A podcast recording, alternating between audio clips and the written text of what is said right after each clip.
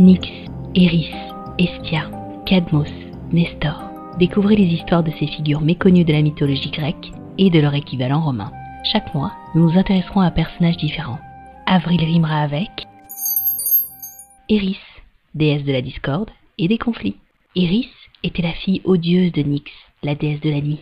Comme elle n'avait pas été conviée aux noces de la déesse Thétis et du mortel Pélée, les futurs parents d'Achille, elle s'y invita pour lancer au milieu des invités une pomme d'or portant l'inscription à la plus belle.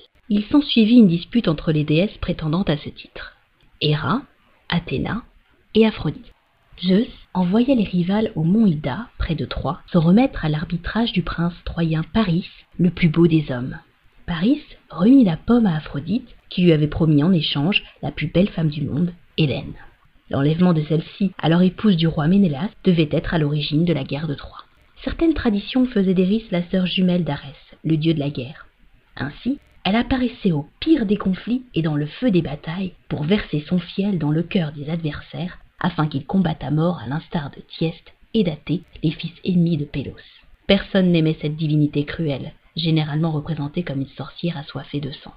Eris avait l'art de soumettre les hommes à son pouvoir.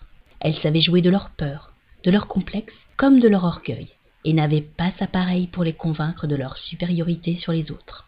Elle exacerbait à plaisir les tensions entre hommes et femmes, et ce, de toutes les façons possibles. Hanté, possédé par Eris, les malheureux tombaient aisément dans ses filets.